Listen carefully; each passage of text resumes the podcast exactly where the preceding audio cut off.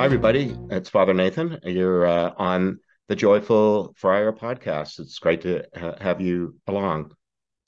Today, my topic is going to be on Advent. The uh, Roman Catholic Church and in the Christian churches, it's a season that is approaching. As I'm recording this program, it's early November, but for those of us who work around churches, you're always working a little bit in advance. I think a lot of occupations are like that. You're you're anticipating things uh, that are coming up soon. And coming is the uh, idea, is the root of the word Advent. For us, Advent is a season that this year will begin on Saturday night of the weekend of Thanksgiving. While uh, in the media, you're hearing a lot about Black Friday or uh, holiday shopping over that Thanksgiving weekend. As the sun sets on Saturday night, a new year begins for us. The liturgical year in the Christian churches begins with the first Sunday of Advent. We follow the practice of the Jewish people of thinking of the day ending at sunset rather than at midnight.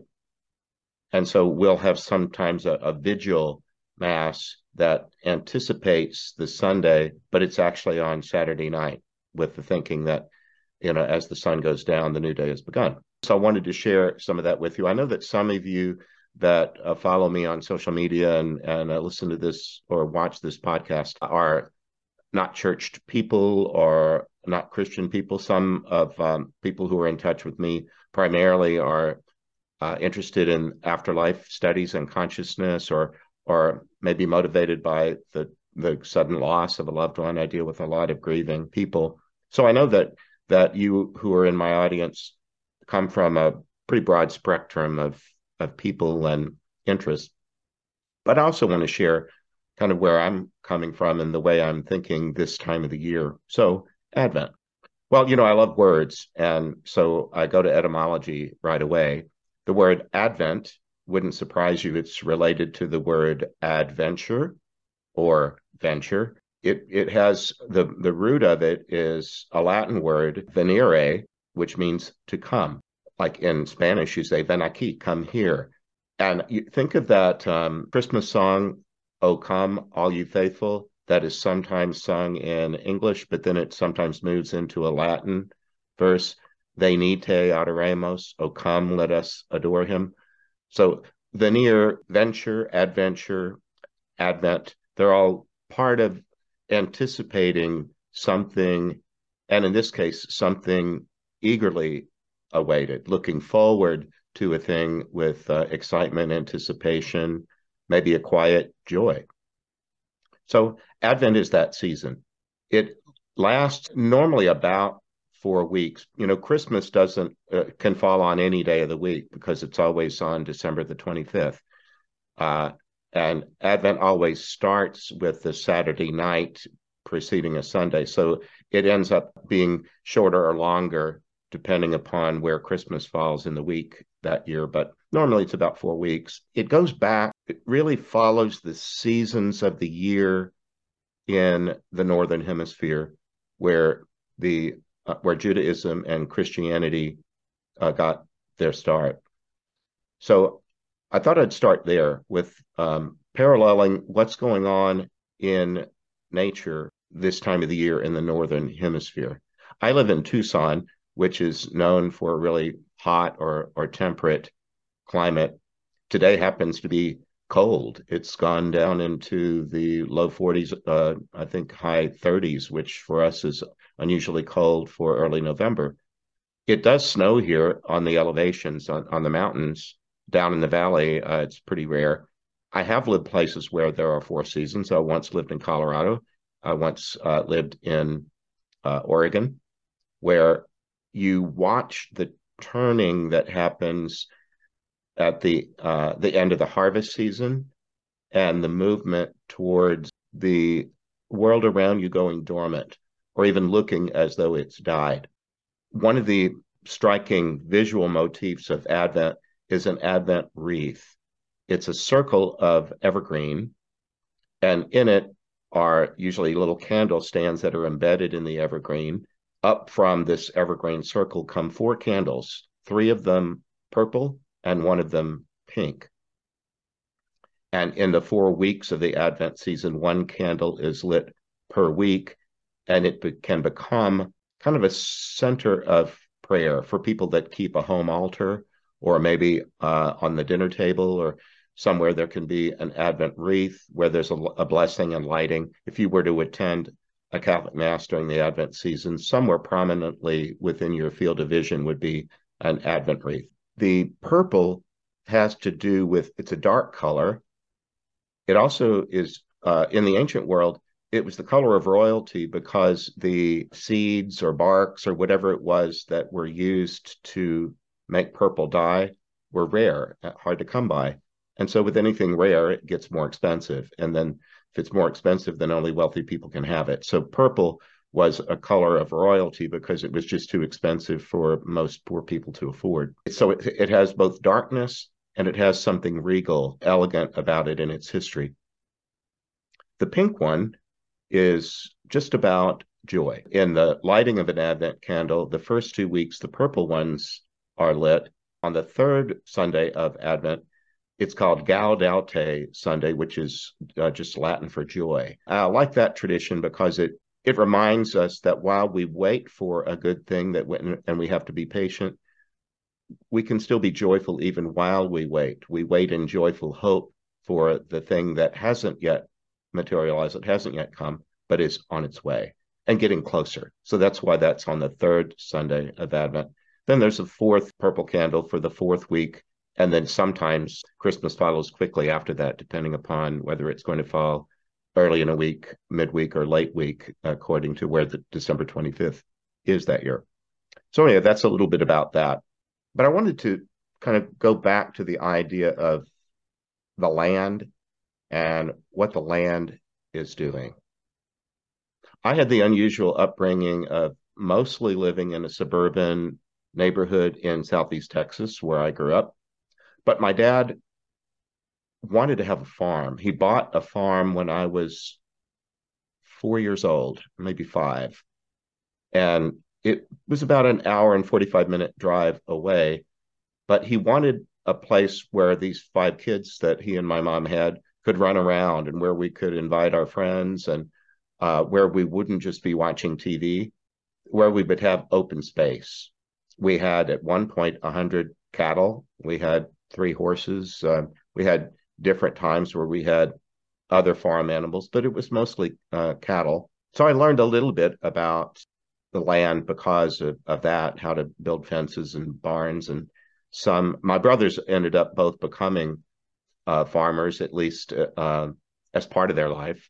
They, they uh, inherited half of the farm and, and have lived there and raised their families there. It wasn't never really my home turf but I learned plenty about being around it. And then even before that, my my parents and grandparents had been through my grandparents had been through both the first and second world wars and the depression in between them. Uh, my parents were raised in the depression and you know were in their 20s during the second world war a lot of people grew their own food in in part to get through the depression. And then especially in world war ii there were shortages of everything because they were always trying to send whatever there was to be had to the soldiers to the to the war front. So people were encouraged to have victory gardens where they grew their own uh, vegetables. Even though i was born in 1956 most houses in my neighborhood had a garden because people had just gotten used to raising some of their own food so i was around you know some of that. There were were certain crops that that many of them came uh, ripe uh, during the summer and uh, and late in the summer. There were others that were planted when it was starting to get cold. There was winter rye and uh, onions and things that that grew well in the wintertime. Part of my heritage is closer to the land than I might be living right now. I hardly ever, I have a few plants out in my little courtyard of my casita, but I don't really know what I'm doing very much. And, and they're cactus anyway, they don't take very much tending. When I have lived in places where it got darker, colder this time of the year, and the leaves, many of the trees uh, lose their leaves and they appear to be dead, that was really the experience of people that grew their food. They worked a lot in the spring and summer and in the early fall through the harvest to sustain themselves and even to put up food for the winter. When I was growing up, my grandparents lived next door, both in their house and in our house. There would be all hands on deck work parties to put up food. One of the things about growing larger gardens is that most stuff ripens at about the same time, and then suddenly you got more green beans than you can eat. In our neighborhood, people went up and down the street giving away their stuff because usually they had more than they needed. And that was just kind of the spirit of the times and the way that people had been raised in the Depression and during the war, that uh, you shared what you had you didn't even have to know those neighbors all that well to knock at their door and give them tomatoes. So anyway, that the people who lived on farms and relied upon the land to supply a lot of their their food were busiest in maybe late August, September, early October, when a lot of things uh, ripen, and then some of it needs to be preserved, canned, put away for the for winter use. And then there comes a time when that work is largely done, the weather turns, and there's really not much to be grown. And it's time to kind of take a break, to take a breath. That's why harvest festivals happen this time of the year, uh, Oktoberfest. You don't really, there's not time to throw a big party when there's produce in the field that's going to rot if you don't get it in.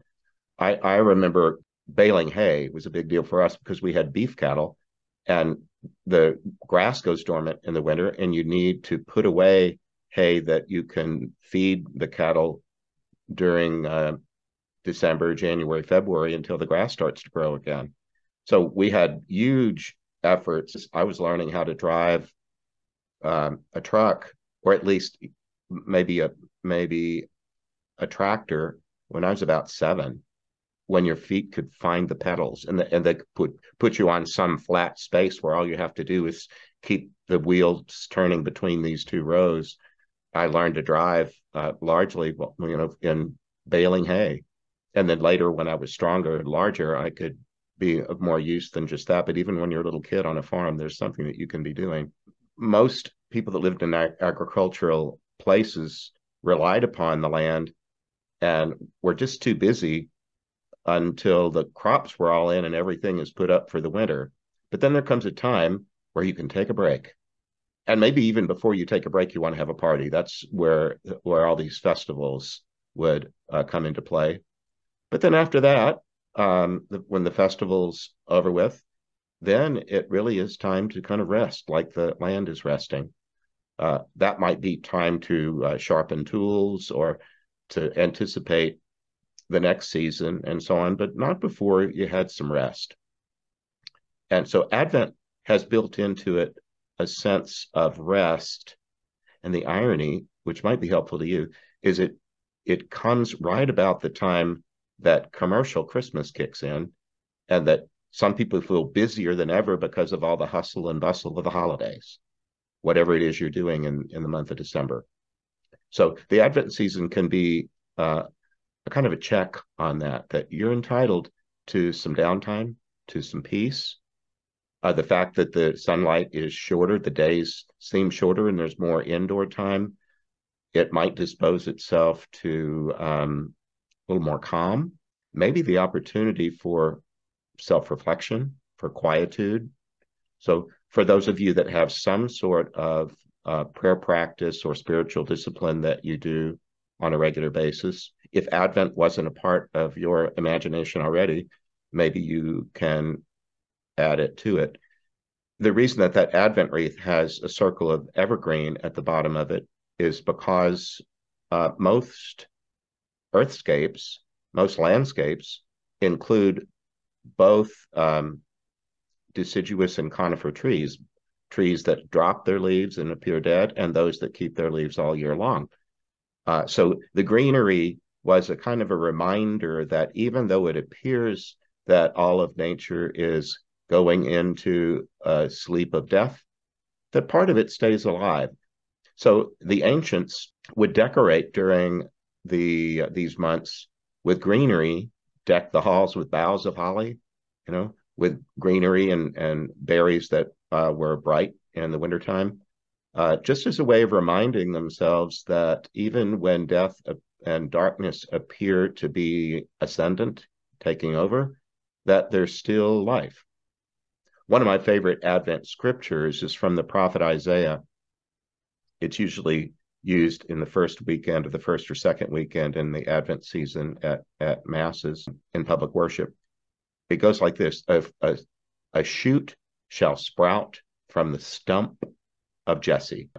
Jesse or Jesse tree was an image of Israel, and that uh, the tree had been chopped down and was nothing but a stump. But if you've been around some stumps that have been uh, where a tree has recently been chopped down, sometimes you give it a little time, and all of that energy that's in the root system begins to come back up to the surface and try to rebuild what was lost. Sometimes a tree that's been chopped down will send up a new shoot. I saw that on our farm. In fact, um, when you have fence rows on a farm, you you don't really want trees growing up and then they mess up the fence. And when when I was little, did you ever dare say when you were a child, "There's nothing to do"? Did you ever complain in the presence of an adult? Oh, there's nothing to do around here. Well, we never did because that meant you would get sent to the garage or to your room to clean the closet, or there was always something that some unpleasant chore to be done if you ever let on that there was nothing to do.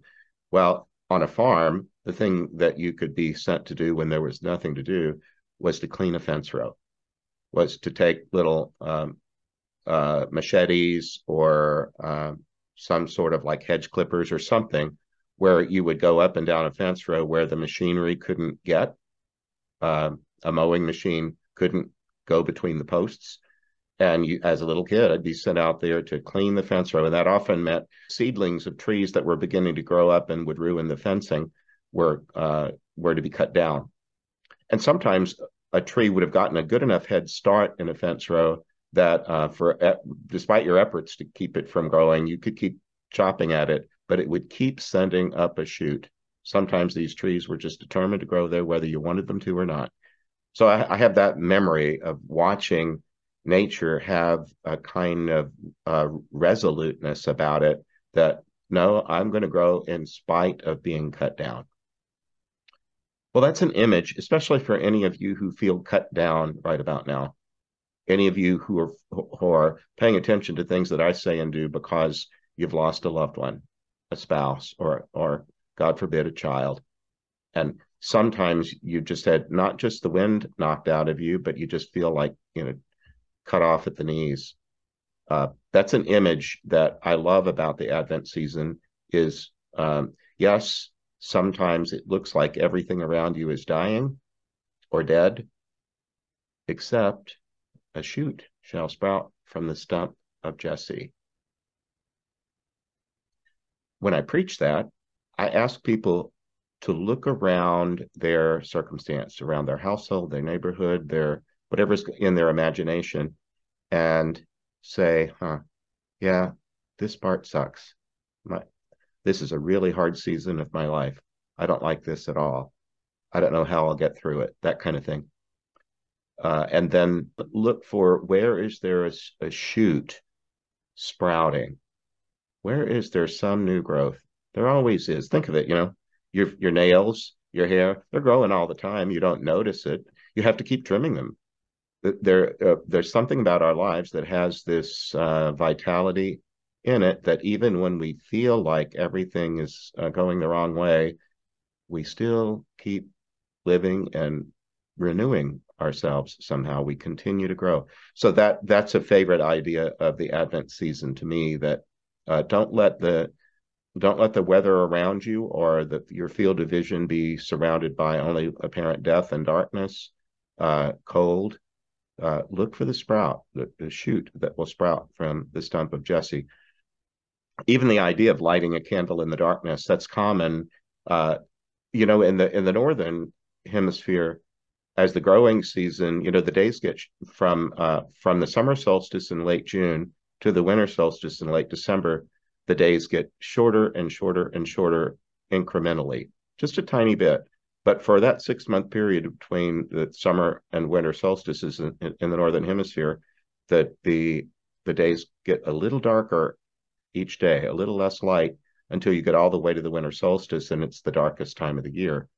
Well, that there there were already in northern Europe festivals around uh, bonfires and Yule logs and so on, festivals of light, sometimes beckoning the sun to come back, having an annual festival of, you know, like like attracting light, lighting a bonfire to get the sun's attention and to tell it please to come back because we need you. We're going to need you in the next growing season.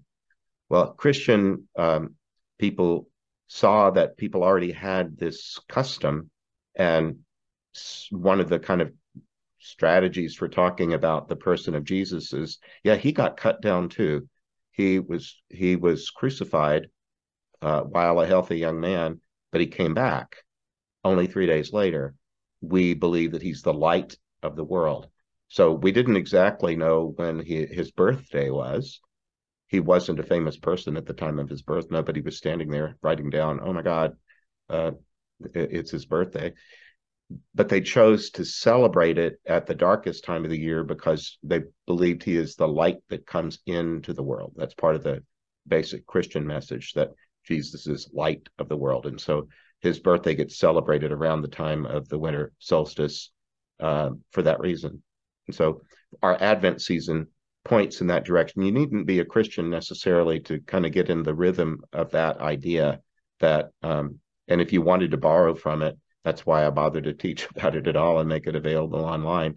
Is that I believe that the world will be a more unified place if we understand each other and the way that our hearts and our imaginations work. And for those of us that practice one of the world's uh, great religious traditions or maybe an indigenous tradition, that this around this time of the year as the uh, as winter comes on or approaches that uh, the movement of of light overcoming darkness is common in Hanukkah and uh, in Advent candles and Christmas lights, uh, bonfires. I hope you enjoyed this episode of The Joyful Friar. You, you, can visit me at nathan-castle.com.